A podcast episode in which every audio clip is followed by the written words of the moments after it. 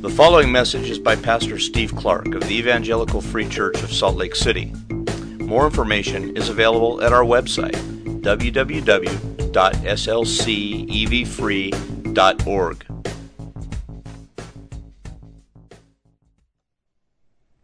Thank you, Spirit, for being amongst us and for teaching us this morning. We pray for Christ's glory. Amen.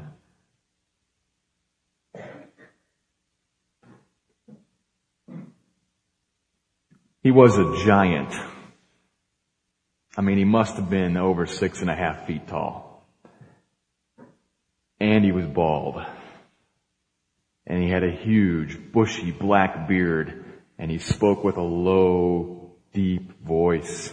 And he rode a motorcycle to his job as my school principal at Brimfield Elementary and Junior High School, District 309. Mr. Griner was intimidating to me. For all those reasons, but also surely because he had an opportunity when I was younger to, as they say, apply the Board of Education to my seat of understanding. And I never forgot that.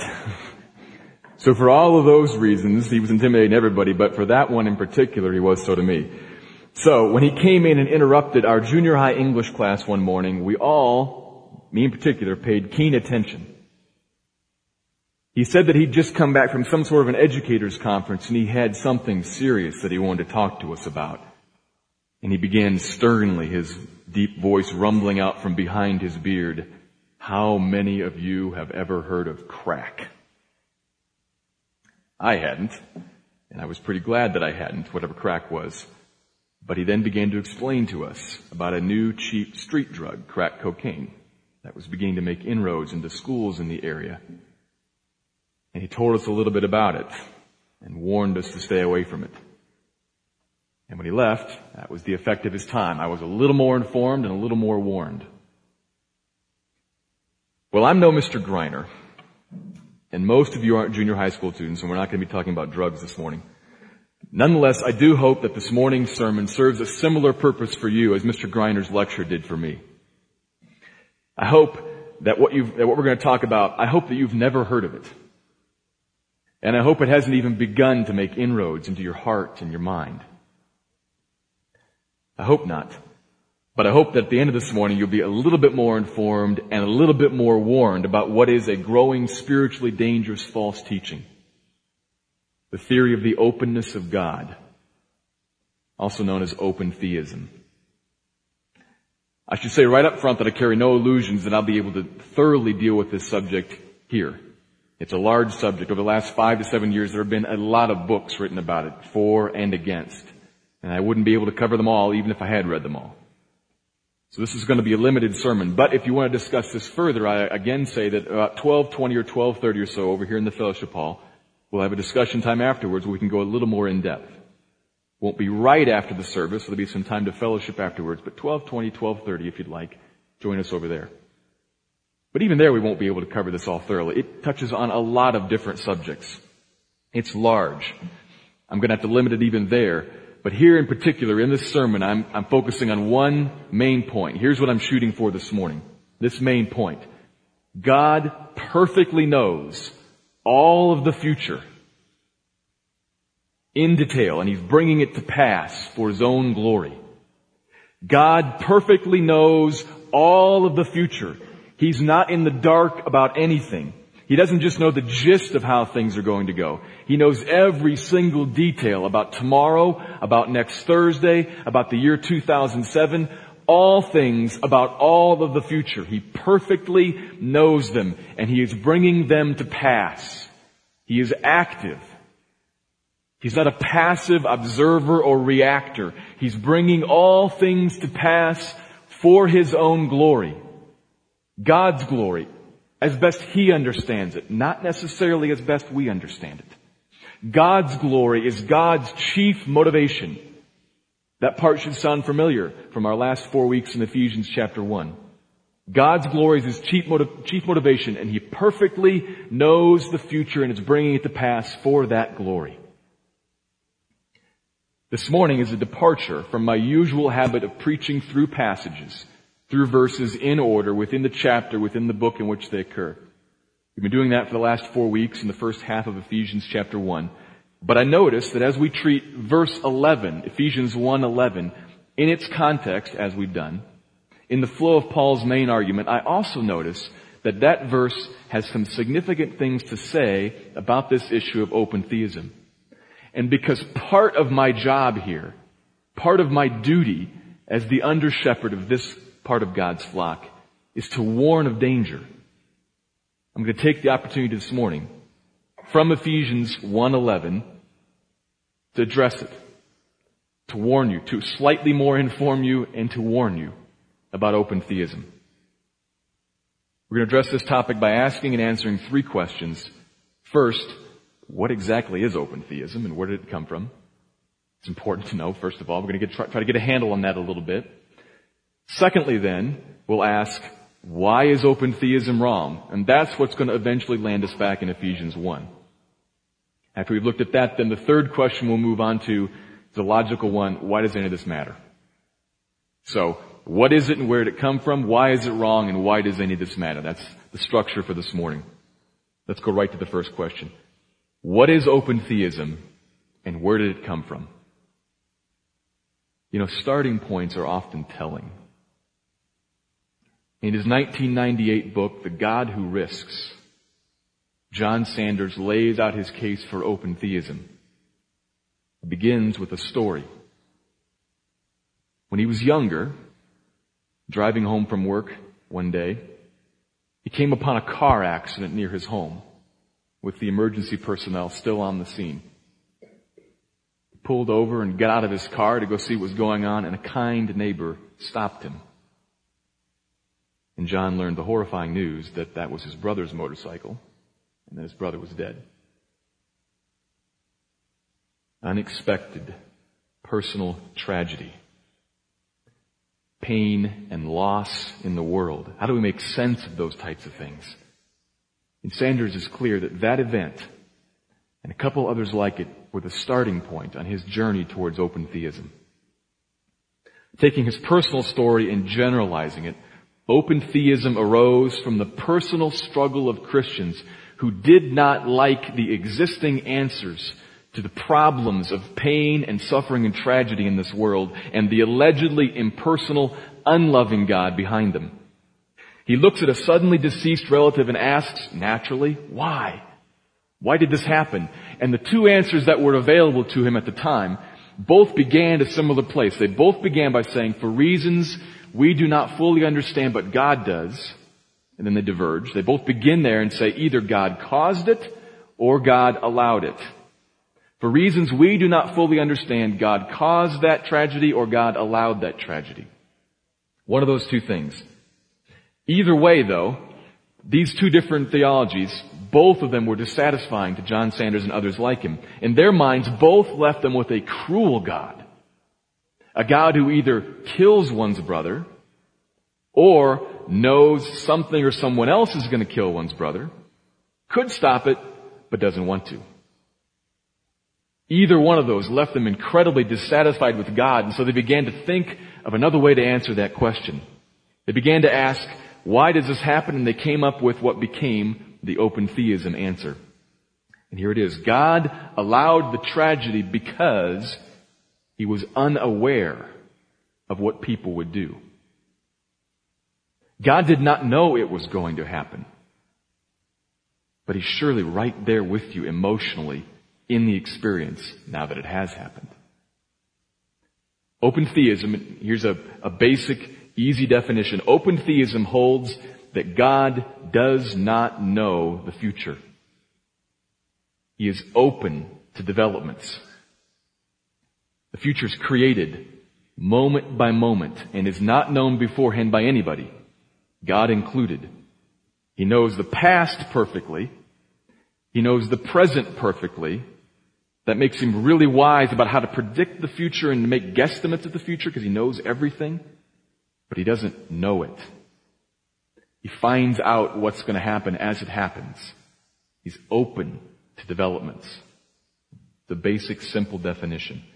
Now, according to this theology, God does have somehow some big picture general plans, like related to the end of time, related to the crucifixion, some big picture general things that somehow he's going to work out. Because he's so wise and because he knows so much, he's very capable of dealing with whatever hand uh, he ends up in his, in his hand, whatever hand he's dealt.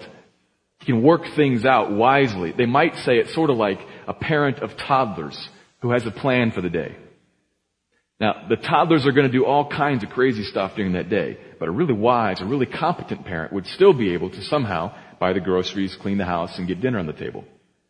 I mean, many of us do that all the time. It's possible, despite the unpredicted things that go on. They might say something kind of like that. That's basically what they believe. God doesn't know the future, but He's open to it and He deals with it as it comes to Him. And what I described is also their starting point. It starts at the side of a road next to a car accident. In other words, in life, in painful human experience. It doesn't first, tellingly, does not first start in the Bible. Right away, a methodological flag goes up in my mind. As I come to this, I come to it cautiously because though starting in life is not necessarily a guarantee of being wrong, it is the perfect recipe for coming up with your own theology and then going hunting through the Bible to support it. It's a perfect recipe. It doesn't mean necessarily it's wrong, and so when they do go to the Bible, which they do because they're believers, we have to follow them there. And we have to see, you know, does the Bible teach this or not? Is the God of open theism the God of the Bible? Show me. And they think they can. They think it's there. And one has to admit, they amass an impressive list of passages that seem to support them. There's a lot of stuff in their books. It, this is not like a Bible light theology that has, you know, a hundred pages of, of theory and, you know, one verse tacked on the end. It's not like that. There's a lot of stuff. We're to have to suffice by looking at just one, one verse. If you might turn your Bibles to Genesis chapter 6. This is a verse that they will use. Genesis chapter 6, right before the story of Noah.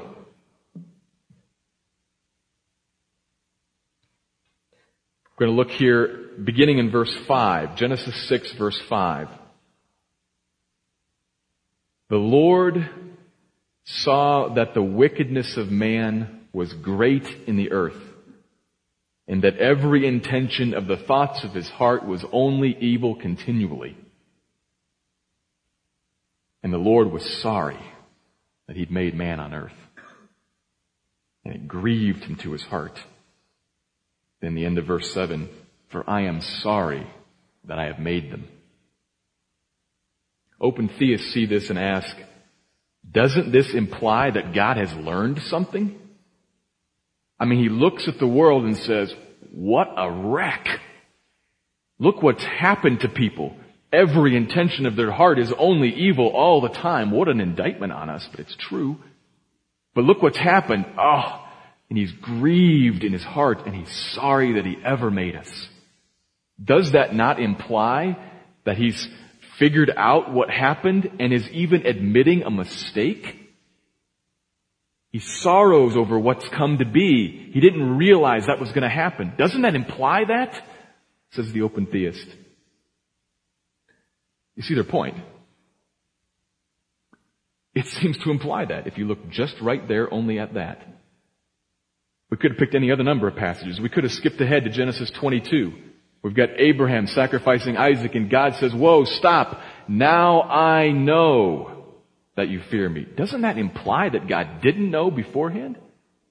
We could have skipped ahead to Exodus, where twice Moses, God says he's going to do something. Moses prays to him and God's response is seemingly something like, huh, good point, Moses. I hadn't thought of that. And then he does something different.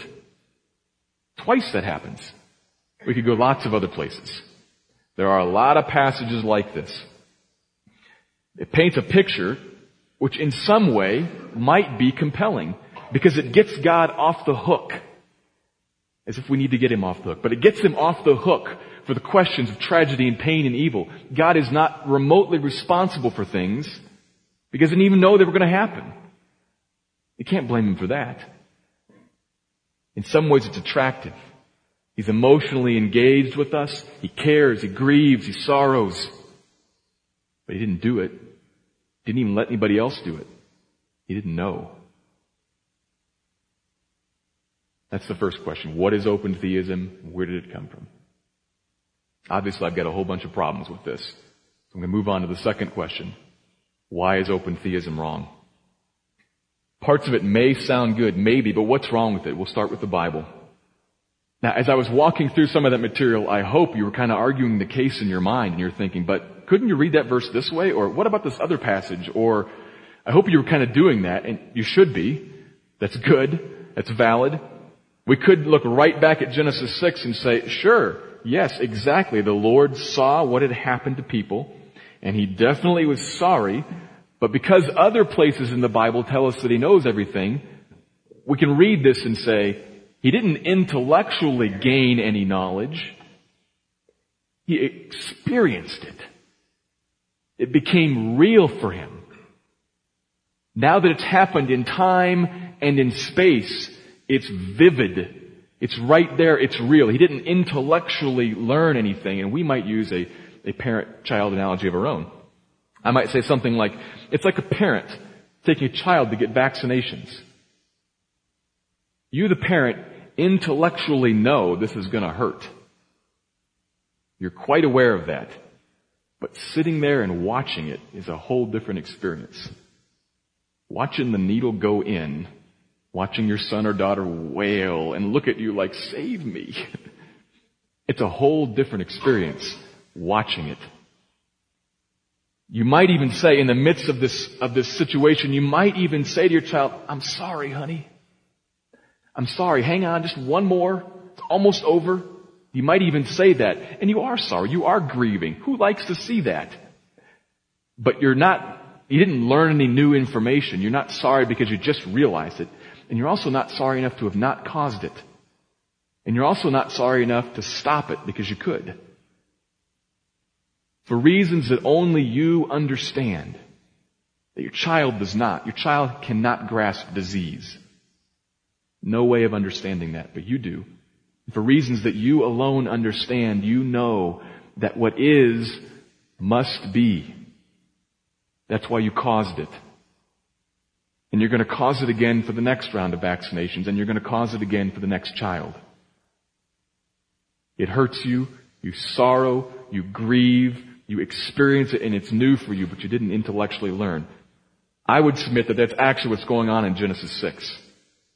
We could offer similar explanations for Abraham and Isaac and Moses praying. We could talk about that. Which one of these different interpretations is better? But I want to step back and make a general observation, a broader general observation. What kind of passages are these? God and Noah God and Abraham and Isaac, God and Moses. They're stories. All of them. And in fact, the vast majority of passages used by the open theist to support his case biblically are just that. They're narratives. They're stories. And that right away throws up a second methodological problem here. Now listen carefully to this. It is not that we, we have to ignore this, the stories. All scripture is scripture. We have to, we have to synthesize it somehow. We have to put it all together. We can't just throw those out. But what happens when you look at them first, the stories first, or worse yet, only, what happens is that one side makes a set of inferences from the stories because they're not clear, they're not exactly about what you're trying to talk about. You make a set of inferences and they sound pretty good. They seem to kind of hold together. And then the other side gets a hold of the very same stories, like I did with Genesis 6, makes another story, another set of inferences that also seems pretty good, and then you fight about which one seems better. Are we, are we stuck there? Are we just left there to say, oh, I like mine better because it fits my theology better that I had before I came to the passage? And you like yours better because it fits your prior theology, and we're just going to argue about that? Are we stuck there? Thankfully, no.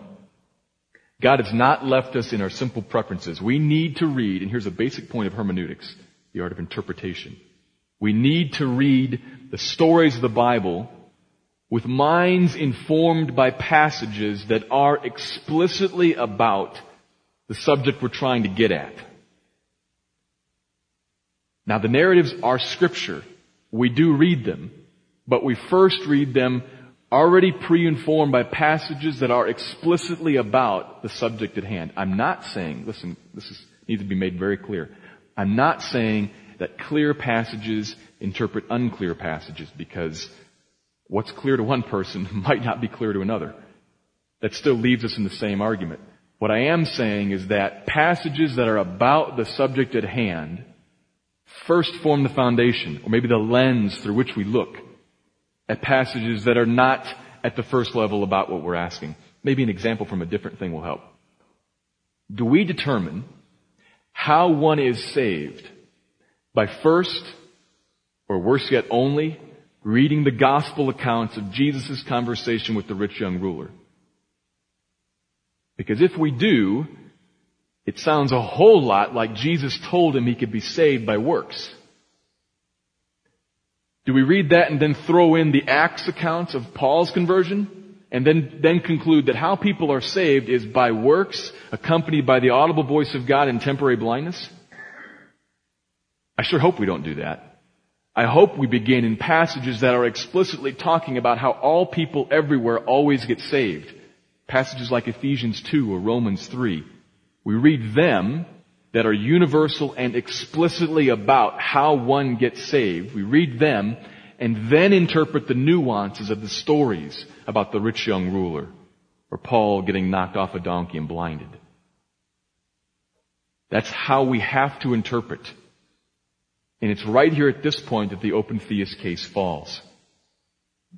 We could go back and forth about how best to interpret Genesis 6. We can argue about the sacrifice of Isaac, but to do so is really to fight the wrong fight.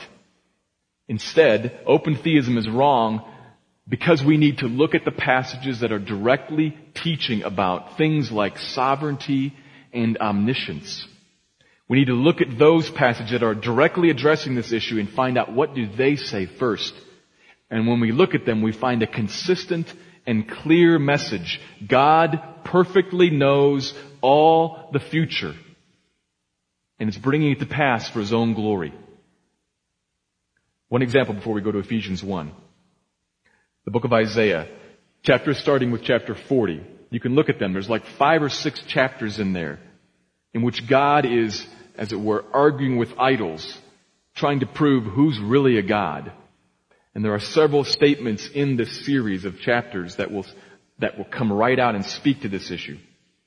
He says in, in chapter 41 verses 22 and 23, saying essentially, come on idol, tell us what is to happen. Declare to us the things to come. What is to come hereafter? Tell us what is to come hereafter. And catch this, this is the important point. That we may know that you are gods God saying this to the idols. A real God knows the future. Idols can't. That's the issue. That's the way you distinguish between the two. That's what God's arguing with the idols about. Chapter 46 verses 8 to 11. God finally settles this issue with them. He says, I am God. There is no other. I am God and there is none like me, declaring the end from the beginning. From ancient times, things not yet done, saying, my counsel shall stand and I will accomplish all my purpose. Who knows the end before the beginning? Me. Me alone, thus says the Lord. And I know it because I planned it. I purposed it. I bring it to pass. There is none like me. A real God who knows all the future. He declares some of it in prophecy. He carries out all of it by his power. None can thwart him. He is omnipotent, sovereign over history. That's the point of those couple of passages. That's the point of his whole main argument in those five or six chapters. He and he alone knows the future. That's why he and he alone is God. Real gods know all of the future and have a purpose that they are bringing to pass. Now exactly how God knows and has actually fixed the future, how he knows that and yet the world still contains real people who make real choices that have real consequences, you know, how that works out has been discussed for a long time by Calvinists and Arminians. Go back and forth about that. But regardless of how that debate ends, both John Calvin and Jacob Arminius, both of them believe that God perfectly knows all the future. And it's bringing it to pass for His own glory. They both knew that God is in charge of everything and knows all. But lest we think that these declarations are only about a little bit of general history or some of the gist of what's going to happen with Israel, lest we miss the point, now we turn to Ephesians chapter 1 verse 11. If you're following your Bibles, you might want to turn there. Ephesians 1:11. We've already talked about this verse twice over the last several weeks. Some of this will sound a little familiar, but I'm going to lean on a couple of different things in the verse this morning for the sake of talking about open theism. Verse 11, I'll read from the beginning.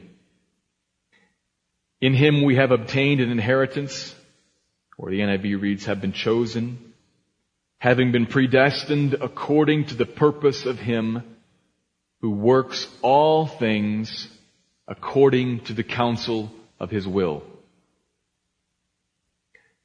The context is one of salvation. We've seen this before. Christians were made God's inheritance, claimed by him. Last week's sermon. But how did that happen? We were predestined. Beforehand, God set the destiny for Christians. Predestined them. How was that done? Notice the words begin to stack up here. It was done in accordance with God's purpose. What God wanted done determined the predestining.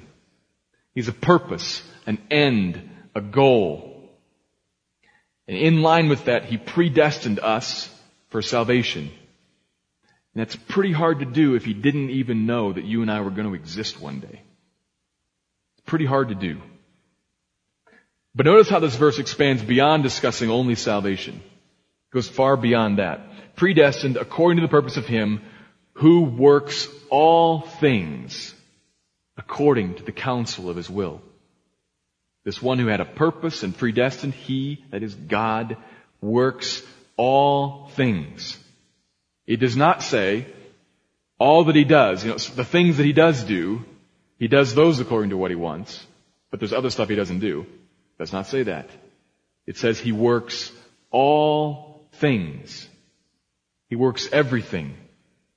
God does everything. Yes, He uses people and actions as means. He ultimately works all things behind them though. He's accomplishing His end through people. He reigns over all things, motorcycle accidents included. He works all things according to the counsel of His will. I take a deep breath there because I'm imagining that that just challenged some of you. Motorcycle accidents included? Fatal motorcycle accidents included? Yes. The text says he works all things. He is working all things. Countless other places say the same. He is sovereign for all the earth. And if that word sovereign means anything, it means that he is in charge of everything. You are not sovereign if you've got 80% of the stuff under your control. Sovereign's one of those words that's encompassing. He is the sovereign of the world. He reigns over it all. Read the book of Job. In the book of Job, Satan does a lot of stuff to Job. Job twice attributes it to God. The Lord gave and the Lord has taken away. Blessed be the name of the Lord. And the very next words, last verse of Job chapter 1. In all that Job did, he did not sin or charge God with wrong. Last verses of chapter 1. God says Satan can do it. Satan takes Job's wealth, kills his servants, kills his children. Job said God did it and the Bible says Job is right. It's clear. God works all things. Jacob Arminius, the original Arminian, he believed that too. Back in Ephesians now. God works all things according to His counsel. His determining deliberation is a purpose, an intention, and He decides how to do that. You see the words moving on here. He has a purpose. He works all things according to His own deliberating, His own counsel. It's as if God takes counsel and says, what should I do? He's talking to Himself here. I'm going to carry out this purpose by doing this, and then he wills it. It's the counsel of his will. He has an end goal, he decides how to accomplish it, and he locks it in. God sets his will based on what he decides. We don't set God's will. God works all things according to his counsel. Now previously I've said more about how God formulates his counsel and his will. He does so independently without looking ahead to the future, I'm persuaded. But I'm not going to lean very heavily on that right now. What I'm going to try to make clear, the open theism discussion, at that this verse, Ephesians 1.11, is explicitly about what God knows and what God does. And it explicitly contradicts the open theist position. This verse says, God perfectly knows all things about the future. He knows all of them because he planned all of them. And he's carrying them all out for the sake of his own glory. That's why I'm using this verse as a jumping off point for this sermon. This verse is a primary place to warn against open theism. We need to let the passages that directly address the issues of omniscience and sovereignty lay the foundation for us that then tells us how to go interpret the stories of Genesis 6 and 22, etc. Ephesians 1:11 is such a verse. It is clear. God planned, knows, and is driving all things in the future. Ephesians, Isaiah, countless other passages we don't have time for make this issue clear. We haven't even touched on the problem that open theists have with the issue of prophecy. Think about that one for a second. These and other reasons, open theism is wrong. Avoid it. We've seen some of what it is, where it came from, some of why it's wrong, but I think a natural question that arises, and probably a natural question in many of your minds, is what's the big deal? You know, I already believe that God knew the future. Why are we spending all this time on this? Why does any of this matter? I mean, there are just a host of obscure theological topics we could spend months debating, and we could talk about this bad idea or that interesting option, and in the end we'd find that, you know, really what we already believe is true anyway, so why'd we waste all that time? It's a good question. First, it's important because this issue shows signs of not remaining perpetually obscure. So, like I said in the beginning, I hope you've never heard of this, and I hope it seems crazy to you, and I hope it stays that way. But it may not. There have been a lot of books written about it recently, but more importantly, the idea is coming up in books that aren't explicitly about open theism. You may never buy one of those books and read it, but you might buy a book about apologetics or a book about men's issues, two books about those issues I've read of open theism in. It's not called open theism, but here's how it works. In a men's book, challenging men to be risk takers, even though they don't know what's going to happen out there, they say, match the nature of God, man of God. The nature of God is to be a risk taker. Look, he doesn't know what's going on in the future either. But he still risked himself. He still came out there on the limb to extend this offer to you. He's taking a chance with how, with how the world's going to work out. Be like him. You do that also. See, the main point's not to talk about God, but it is talking about God. It's saying this is what God is like.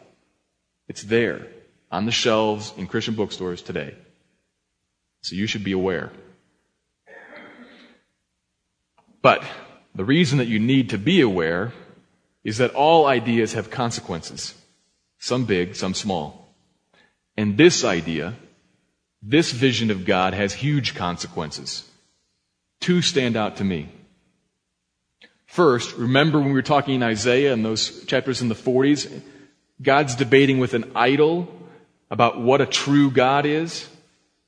What's an idol? What's God? And the way that he settles it is to repeatedly point out that idols don't know and can't cause the future.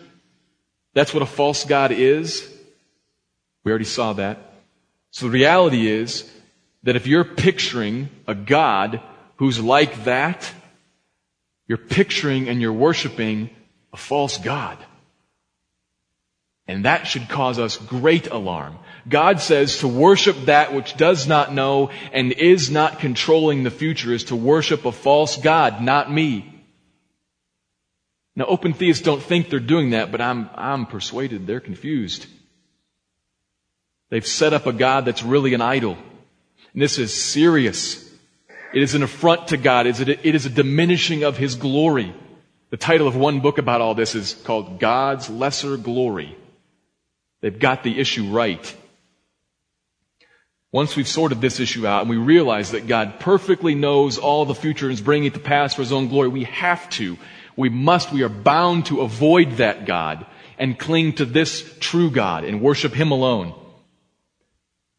That's one significant consequence.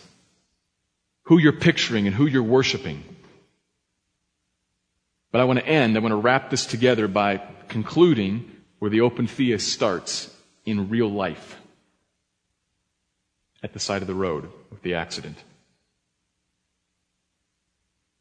You can get, the open theist is trying to get an answer to that, and you can get a God who is not at all responsible for that, but is emotionally engaged with you.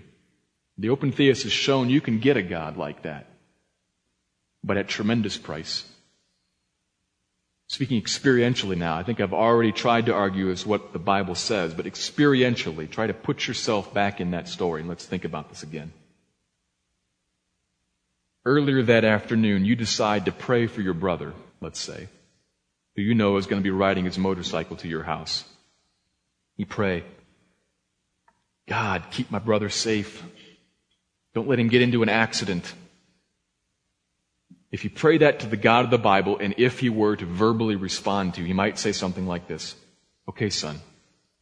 Okay, daughter. Before the foundation of the world, I intended to use this prayer as the means to my ends.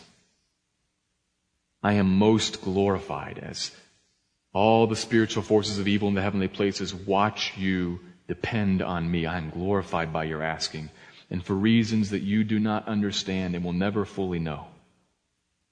Reasons that bring great glory to me and great benefit to you, I've decided to answer your request and to grant it. Yes. You'll be there safe when you get home. He might say that. He also might say, and this is tougher, my son, my daughter, I hear your request and I'm honored by your dependence. I'm glorified by it. But for reasons you may never be able to understand, for reasons related to my secret will that brings the most glory to me and the most good to you, ways that I understand but are hard for you. Because of that, my answer is no. Please remember I have proven myself at the cross to be radically trustworthy and radically for you. Look at Ephesians 1 and see all that I am for you because you are in Christ. Trust me, please. But the answer is no. You might say that too. Like a parent talking to a child about vaccinations. He might just say that. He might just say, trust me when the pain comes. It is going to be painful. Trust me, I am all wise. I am good. I love you, and this is what I'm going to do. That is hard to swallow. That is incredibly painful, especially when you're standing next to the crushed motorcycle.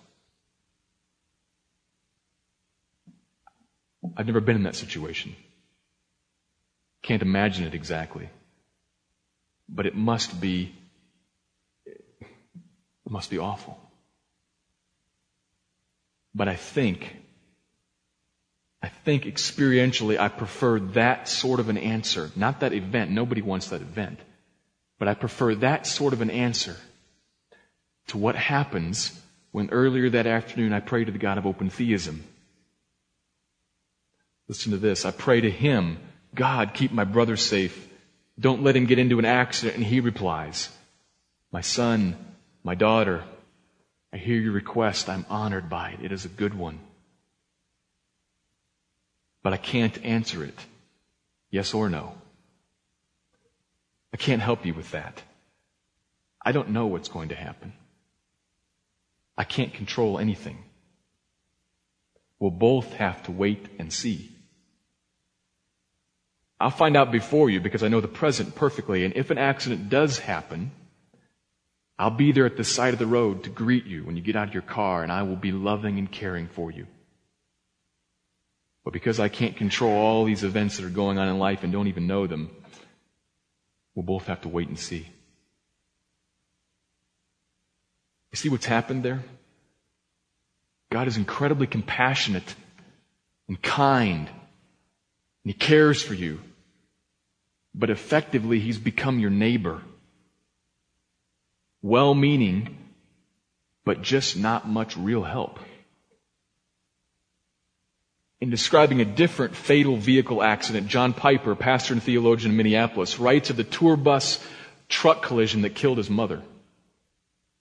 She was on a tour bus and a beam of wood came off the roof of the truck through a window on the bus, hit her in the head and killed her. In writing of that, he says, what was my comfort in those days? That is, the days of emotional pain after the accident. What was my comfort? He continues, underneath, supporting all my unanswered questions and calming my heart, there is the confidence that God is in control and God is good. This is an important point. I take no comfort from the prospect that God cannot control the flight of a 4x4. For me, there is no consolation in haphazardness. I do not need to explain everything. That He reigns and that He loves is enough for now. You see that radically different answer? I don't need to be able to answer all of the questions I may never be able to answer all the questions, but what I'm resting on is that He reigns. He is sovereign over every single thing. There's no haphazardness. There's no randomness. He reigns and He loves. You can take God out of the driver's seat and remove from Him any responsibility over these events. But if you do that, you also remove from Him any control. And from where I'm standing, for me, there is no comfort in that, but only terror. Who controls car accidents and disease and weather and famine and war and earthquakes and hurricanes and all that stuff? Who controls these things? Who's in charge? Understand I'm speaking experientially here. If I'm asking that question, that's the starting point for why I would even want to consider an open God. Who's in charge? And the answer, no one, or you, or the guy who has the most money or the biggest army or the brightest mind, any of those answers are incredibly more troubling to me than having to trust a God who at the cross already proved himself to be wise and loving and merciful and good and has just now decided to do something that I in my finite mind don't understand. That answer is much more troubling to me than trust me child and look at the other evidence here that I'm for you. I read Ephesians 1 and it shapes my mind and it calls out to me, trust me. Look at me. This is who I am. You won't know all the, all the answers to all the questions, son. You're, you're finite. But trust me, I've proven that. Experientially, I cry, give me that kind of God, please. And thankfully, the scriptures do. That's the God I really want and you want, I hope, and that's the God who is. God perfectly knows every single thing about the future and is causing it, is bringing it to pass through people, yes, but He's behind it. He's bringing it to pass for His own glory. He knows the future perfectly because He planned it. He's bringing the future to pass until ultimately all things, things in heaven and on earth have been united, brought under one head, Christ, brought to heel underneath of Him. That's going to happen to the great unending praise of the triune God. And his message to us right now is, don't change me, trust me. I'm good. Let me pray.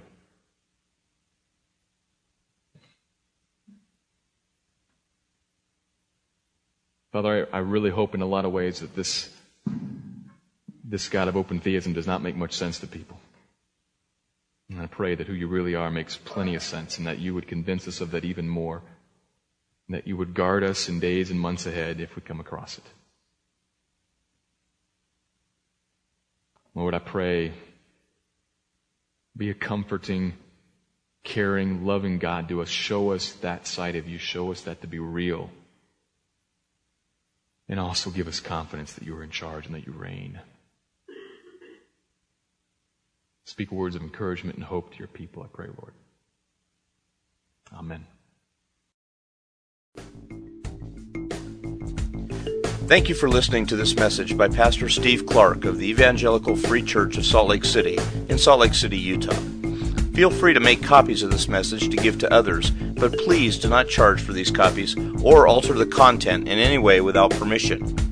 We invite you to visit our website at www.slcevfree.org or call us directly at area code 801 943 0091. Our mailing address is Evangelical Free Church of Salt Lake City, 6515 South Lion Lane, Salt Lake City, Utah, 84121.